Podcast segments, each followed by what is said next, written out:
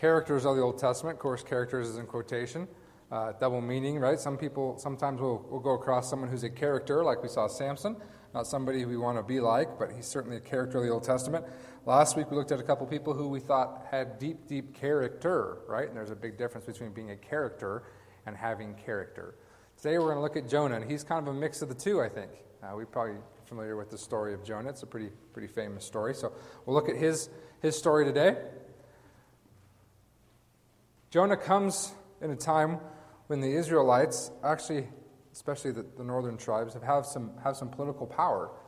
Uh, the Assyrians, who had, who had ruled over them, are having some infighting. They've had some changes in leadership, and they're having a little infighting for, for control and power. And so the Assyrians, who are, as history knows them, uh, rather br- brutal people. Uh, if, you, if you read your history about the Assyrians, they're not terribly nice.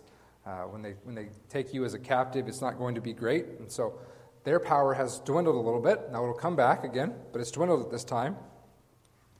And Jonah is going to be sent on a mission to these people, these people who are his, essentially his enemies, people who he doesn't have anything in common with, uh, doesn't, he doesn't like them. They've, they've ruled over the Israelites. None of us like being ruled over, right? That's what we're celebrating today, obviously, with Memorial Day, is those people who have fought for our freedom. No one likes having their freedom taken away.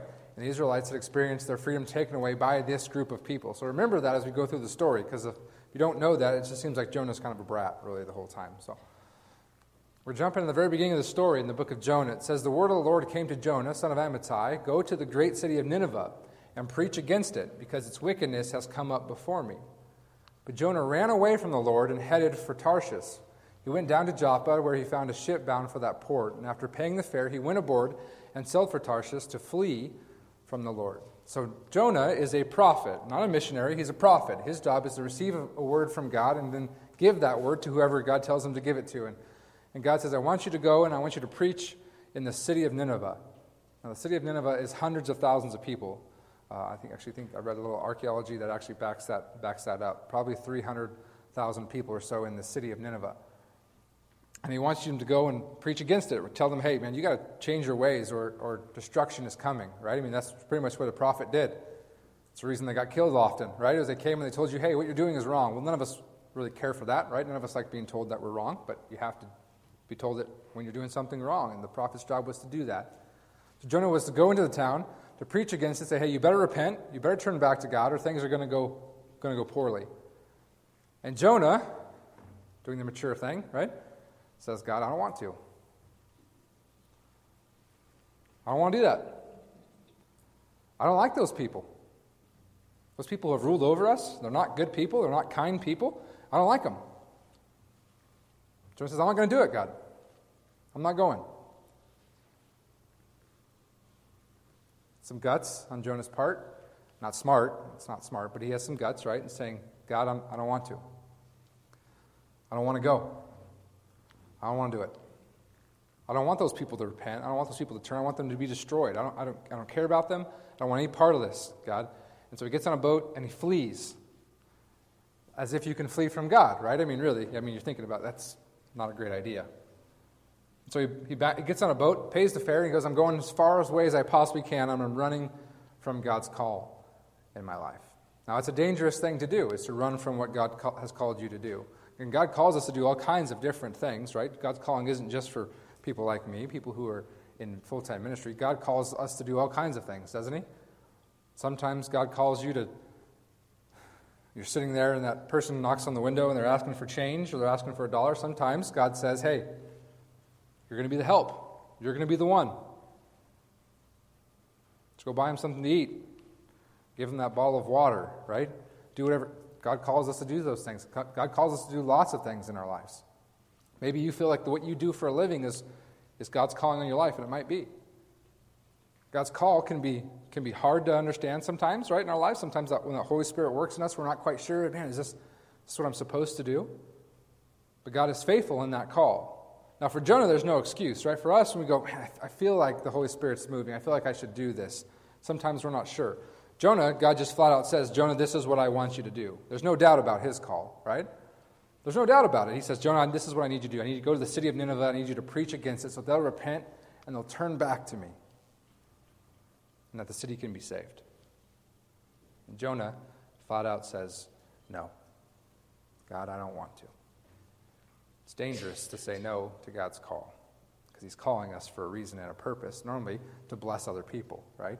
When God calls us to do something, it's not for our own good, it's for the good of those around us. And it's, it's, it's almost surreal for me to be here as I was thinking about this message of Jonah and the call, because I received my call to preach right here in this church. I'd been asked to work with the youth group after my freshman year of college. And I had majored in youth ministry because that's what everybody majors in when you go to Bible college, so you're not quite sure what you want to do. And Nick asked me to get up here and say, hey, you get a chance to preach. And if you were here for it, I apologize. Um, it was probably the worst sermon anyone's ever given, ever, in the history of sermons. I stood right over here at this pulpit, uh, terrified, right? Clenching it, and it was the same pulpit, just like this. And I talked about love. I think I had seven verses, and I think I was done like eight minutes, right? Because I was, I just, I had nothing really to say. But in that moment, and it was terrible, it was bad. I had to watch it for class. Trust me, it was bad. It was videoed. I think I, I'm sure the videotape's been destroyed by now. I don't want that getting out anywhere. But in the moment, I knew this is what God's calling me to do. This is the call. And it had to be because it wasn't good. So it's not as if anyone said, hey, you're, you're called to do that. Trust me, no one said that. It had to have been God's call. But in that moment, I thought, man, I think, think this is what I'm supposed to do. Now, for those of you who've known me, I mean, I grew up in this town, and my parents are here, so you can ask them if I'm lying. I uh, grew up as a very shy individual. I, I didn't like ordering at a restaurant. Didn't like going back to McDonald's and asking for ketchup, right? I didn't like do, I don't like doing those. I don't like being in front of people. And so to receive that call in my life was a bit ironic, right? God says, hey, I need you to get up in front of people and talk. I'm like, ah, God, are you sure, right? I'm not, I'm not feeling that. I don't, I'm not feeling that call. That's not what I like to do. And God says, no, I, this is what I want you to do. And so I went back to Bible college and I changed my major to preaching, and then the rest has been history. My point in telling you that story is that if God calls you to do something, He will enable you to do it. Because there's no reason I should stand in front of you and talk. I don't, I don't like calling people on the phone, to be honest with you. It makes me nervous. I don't like doing that. I'd rather talk to you face to face. I don't like calling people on the phone. It, it, I'm going to say something stupid because I'm nervous. And I, if, like, if you introduce yourself to me for the first time, it'll take me three times to remember your name. Because the first time I meet you, I'm nervous. And so you'll say your name, and two seconds later, I will not know it because I'm not really, I'm just trying to get through this conversation without saying something really silly, you know? And so I was like, God, are you sure? And God says, Yes, I'm sure. And so I did the best I can to follow that, to follow that calling. And Jonah is not, right? He's not following the call. And God flat out told him, Jonah, this is what I want you to do. And Jonah says, No, no, I'm not feeling it. I don't want to. I'm going to I'm gonna, I'm gonna go home. I'm going to run, I'm gonna run away, actually. Not just go home, I'm going to run away from you. As if you can run away from God. So Jonah boards this boat, and a storm hits the boat. You've, this part of the story you've probably heard before and it's a terrible storm. And they're literally getting so worried. The storm's so bad that they're worried about dying, right? I mean, the people on the boat. So everybody on the boat starts crying out to all their gods, and there's many of them, right? And they start praying, God, whatever their God's name is, save me. And whatever this God's name is, save us, and would save us, right? And, and so they decide, hey, what's, something's going on here. This isn't a normal storm. This isn't something that we would normally endure. And so they cast lots, which is like a, kind of like a way of gambling. It's, it's happened pretty frequently in the, in the Old Testament. And they cast lots, and whoever the lot falls on is the person that they're going to blame for this happening, and it falls on Jonah. And Jonah fesses up to what's going on. He says, Well, it could be my fault because I am running from God. And they're all like, Are you really, dude? Like, you could have said that. It could be my fault. And he says, Well, what are we going to do here? We all don't want to die in the open seas. And Jonah says, Well, just throw me into the ocean. Just toss me in there. It's my fault. I deserve to receive the punishment. It's not your fault. So they throw him in. And you know the story, right? He's swallowed by the Bible describes a big fish. And for three days and three nights, he lives inside this fish. And in the fish, this is the prayer that Jonah utters. From inside the fish, Jonah prayed to the Lord his God. He said, In my distress, I called to the Lord, and he answered me. From deep in the realm of the dead, I called for help, and you listened to my cry. You hurled me into the depths, into the very heart of the seas, and the currents swirled about me. All your waves and breakers swept over me. I said, I had been banished from your sight, yet I will look again toward your holy temple. The engulfing waters threatened me, the deep surrounded me. Seaweed was wrapped around my head. To the roots of the mountains I sank down. The earth beneath barred me in forever. But you, Lord my God, brought my life up from the pit. When my life was ebbing away, I remembered you, Lord, and my prayer rose to you, to your holy temple. Those who cling to worthless, worthless idols turn away from God's love for them, but I, with shouts of grateful praise, will sacrifice to you what I have vowed I will make good. I will say salvation comes from the Lord. And the Lord commanded the fish, and it vomited Jonah onto dry land. It's quite an experience, you can imagine, being thrown up by a fish. God hears his cry, hears his prayer, right? It's a great reminder for us that God always hears our cries, He always hears our prayers, even when we're in our disbelief and unfaithfulness, right? I mean, Jonah is literally running from God, and God rescues him. And then Jonah cries out to God, God, I, I need your saving. And what does God do? He saves them. God's faithful in that, which is ironic given the, the, the, mission that Jonah has been sent on. What is he supposed to do? Go to unbelieving people and tell them, hey, you've got to change your ways. His job is to help them to realize that they need to cry out to God. Yet he refuses. And sometimes when we're unfaithful, God lets these things happen to us, doesn't he? To help us to remember what it's about. That we have always been called, God's people have always been called and always will be called to be a blessing to those around us. That's our job. It isn't just to receive blessings from God, it's to bless those that are around us. And that was Jonah's job, and he says no. And so God says, Well, you're going to do it whether you like it or not. And here he is chapter 3. The word of the Lord came to Jonah a second time. Maybe he'll listen the second time, right? Go to the great city of Nineveh and proclaim to it the message I give you. And you know what Jonah does this time? After the fish experience, he's probably had a little, P- little PTSD, and so he's like, okay, maybe I'll do that this time. And he does it, right? He goes. And, and to Jonah's disbelief, it works. As he preaches repentance, takes three days to get through the city of Nineveh because it's a pretty large city, and the people listen and they repent. Exactly what Jonah didn't want, remember? He doesn't like these people, guys. That's the point of this story. He doesn't care for them. He doesn't want them to repent. That's why he didn't want to go in the first place. And he, and he gives this mission of this, this mission of repentance that he's on and this message of repentance, and they listen and they do it.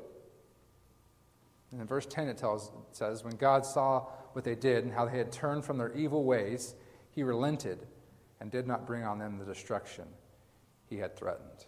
You think Jonah would be happy, right? His message to, a, to an unbelieving population, they take hold of it, they believe it, they turn, they repent. Success. Remember, I told you Jonah has both character and is also a character. Look what happens in chapter 4. But to Jonah, this seemed very wrong. He became angry. He prayed to the Lord, Isn't this what I said, Lord, when I was still at home? That is why I tried to forestall my fling to Tarshish. I knew that you are a gracious and compassionate God, slow to anger and abounding in love a God who relents from sending calamity. Now, Lord, take away my life, for it is better for me to die than to live. Jonah's throwing a pity party for himself. It's right here. That's, that's all it is, guys. That's it. There's no way around it. He should be rejoicing because the message he had is taken and people's lives are changed and they're leaving their evil ways and, and, and trying to chase after God. And instead of him being happy about that, which he should be, he's bummed. All because he doesn't have a heart for the people in whom he proclaimed the message to. You think about that as people of God, our heart is always for other people, no matter how far from God they may be. It's hard and it's difficult sometimes because some people, by their actions, are very unlovable. Are they not? Some of us have maybe been there. Some of us have been some very unlovable people at times of our lives. And people who are far and far and further and further from God can be even more unlovable because they, they tend to focus on who?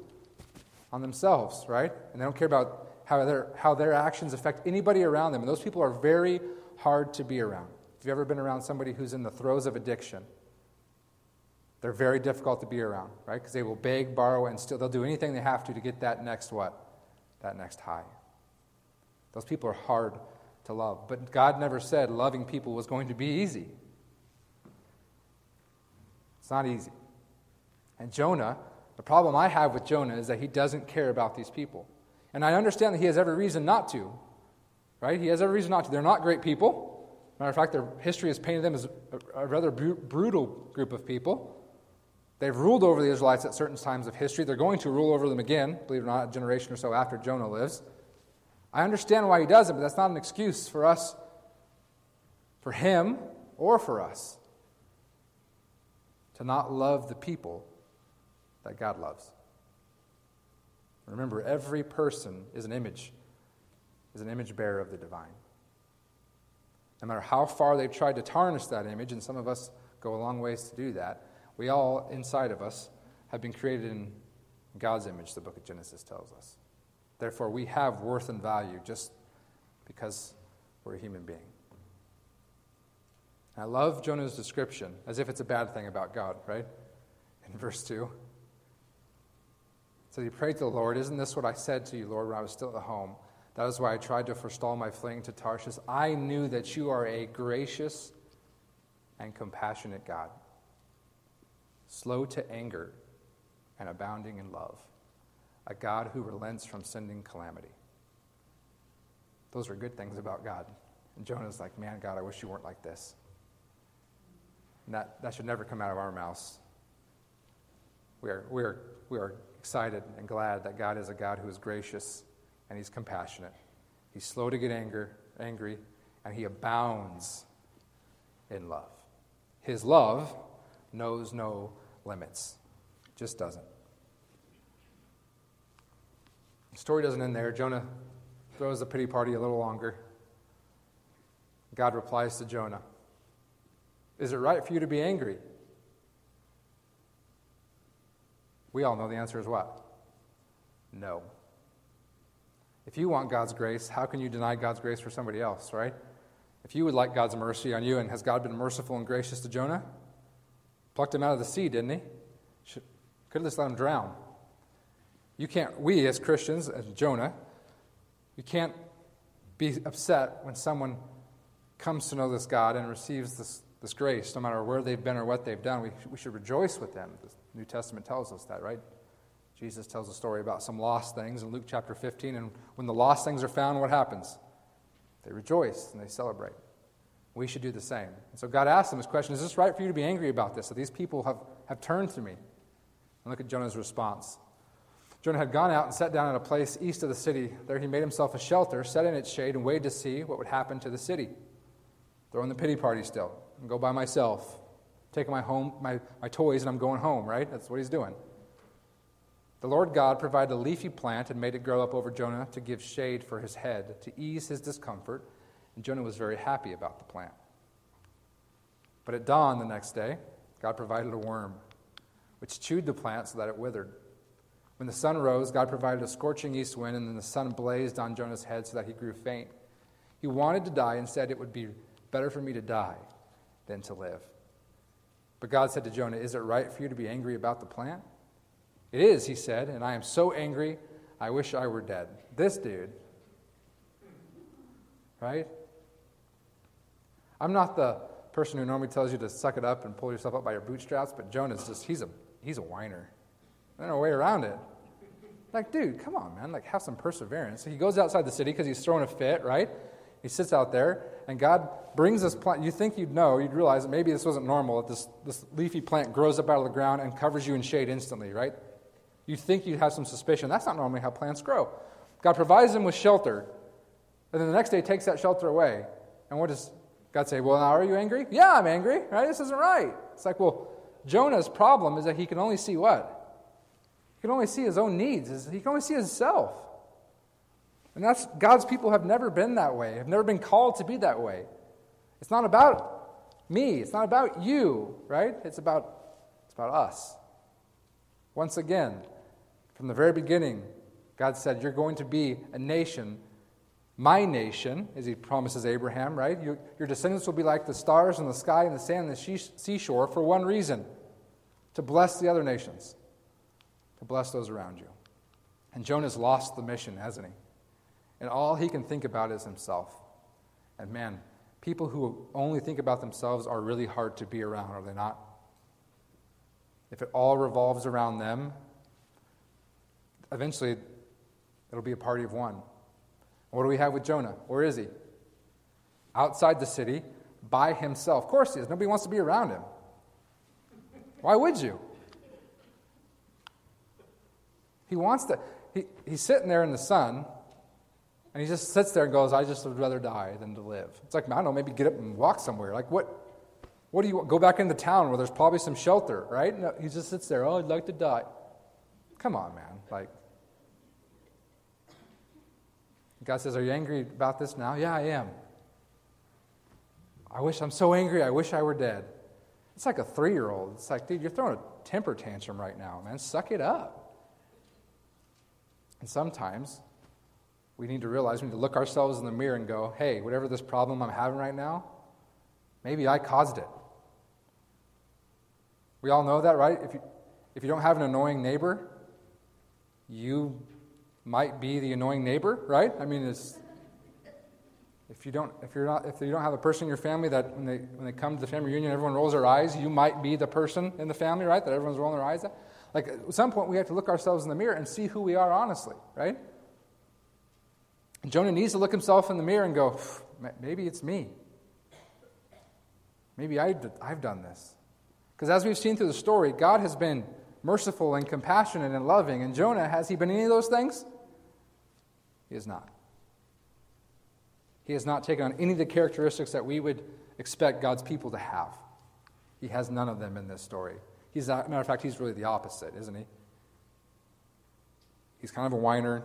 He thinks only of himself. He's angry about things he shouldn't be angry about.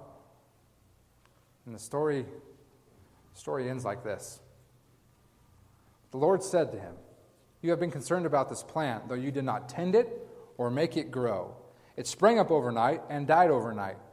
And should I not have concern for the great city of Nineveh, in which there are more than 120,000 people who cannot tell their right hand from their left, and also many animals? And the story ends. It says, You're angry about the death of a plant that I grew for you and I killed. It's my plant, God says, right? And yet you have no concern for 120,000 people in Nineveh who were facing destruction because of their evil ways, and you couldn't care less about them. I mean, it's, it's really it's a mic drop for God, isn't it? It's like, hey, what, what are you really, what's most important in this world? And remember, the hierarchy of things in this world is God, people, things. God first, people second, things third. And anytime we mix that up, anytime we take one and we put them somewhere else, we would refer to that as idolatry, right? Taking something else and putting it in God's place. And God says to Jonah, You've taken a thing, it's a plant, and all that, that plant was there was for you. It gave you some comfort, and you've made that number one. You're, you're throwing such a fit over it that you're like, I'd rather just die than have to live without this plant giving me shade. And yet you could care less about 120,000 souls inside the city of Nineveh. To me, it's God telling Jonah, you need to check your priorities. What's most important? And it's a great reminder for us in our lives of what's most important God, people, and things. When those things are in that order, life is going to be better than when those things are mixed up. And how often do we let that, especially that third one, things, creep up there? Way too high in that order. And we we let our pursuit of whatever it is, whether it's fame, whether it's fortune, whether it's a career, whether it's whatever it is, whatever the object is, and we all have those different objects, whether it's just the accumulation of stuff, we let things take the place of way more important things God and people. We've all been guilty of it. I am, from time to time, I know, of letting things get control of us. And we have especially in this country where we have so much, right? We have so many things. It's the temptation is always great to let those things take the priority over the things that are most important in life. And so we have to stop ourselves, look in the mirror, and go, okay, we don't want to be like Jonah, right? The story of Jonah is a lot like the story of Samson. It's a cautionary tale, isn't it? Of how we are not to be. We tell the story of it. It's fun because he's in a, you know, inside of a big fish, a whale, and it's cute. But we don't want to be like Jonah. We don't want to be like Samson, who are people who can only see themselves. God is calling us to something much, much greater than that, than just a, a view of ourselves. God's calling us to bless those around us. God, people, things. And if in any time in our life that those things get out of order, we need to stop and reevaluate. There are times, now there's seasons in life, and I understand it. I've been in those seasons where you have to work overtime, you have to work extra because you're just trying to put food on the table, you're just trying to pay the rent. I understand that. I'm not saying that that's somehow evil or bad. I'm not.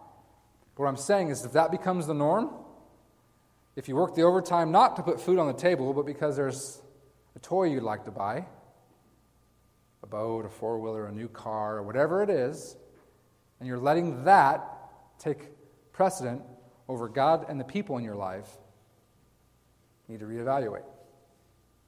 Because those things, and I know I've joked about it lots of times, and we hold, and I've done lots, lots of funerals, but no one has ever hauled a U-Haul van behind the hearse to the cemetery. You can't take that stuff with you. You could try, but you're going to have to buy a lot of plots at the cemetery. It's going to cost you a lot of money to bury all that stuff next to you. And then it's just buried and it goes away like everything else. That stuff doesn't last, it's temporary. What lasts are those first two things, right? God and people. And so our investment must be in those God and in people. Let's pray. Our Father in heaven, we thank you for the story of Jonah. And it's a story that we, we hear and we joke about and we tease Jonah. But it's a story that we have to pay attention to, knowing that we are all tempted to worry about ourselves and ourselves alone from time to time. We take our eyes off of you, God. We take our eyes off of those around us, the people that should be most important in our lives, and we focus on the things of life sometimes. Sometimes those things are great things, but they're just things. So help us, God, to see and to put what's first in our life, and that's you, and to put what's second in our life, people, and to put things third knowing that they don't last and that they're not the most important things of life. That they come and they go, they break, and we throw them away. But we know, God, and we see from the story that your care is always for people, that you care most about us. And so help us to do that, God, to put people first in our lives. No matter who they are or where they've been or what they've done, help us to, to view them as you view them as people who have been created and made in your image, no matter how tarnished the image might be, knowing that they have infinite worth and value, that you love them more than anything in this world. God, we thank you for your son Jesus, who sacrificed so much, gave everything so that we might be in relationship with you, that our sins could be forgiven, and that we have the promise of life everlasting with you. It's in his name we pray, and all God's people said. Amen.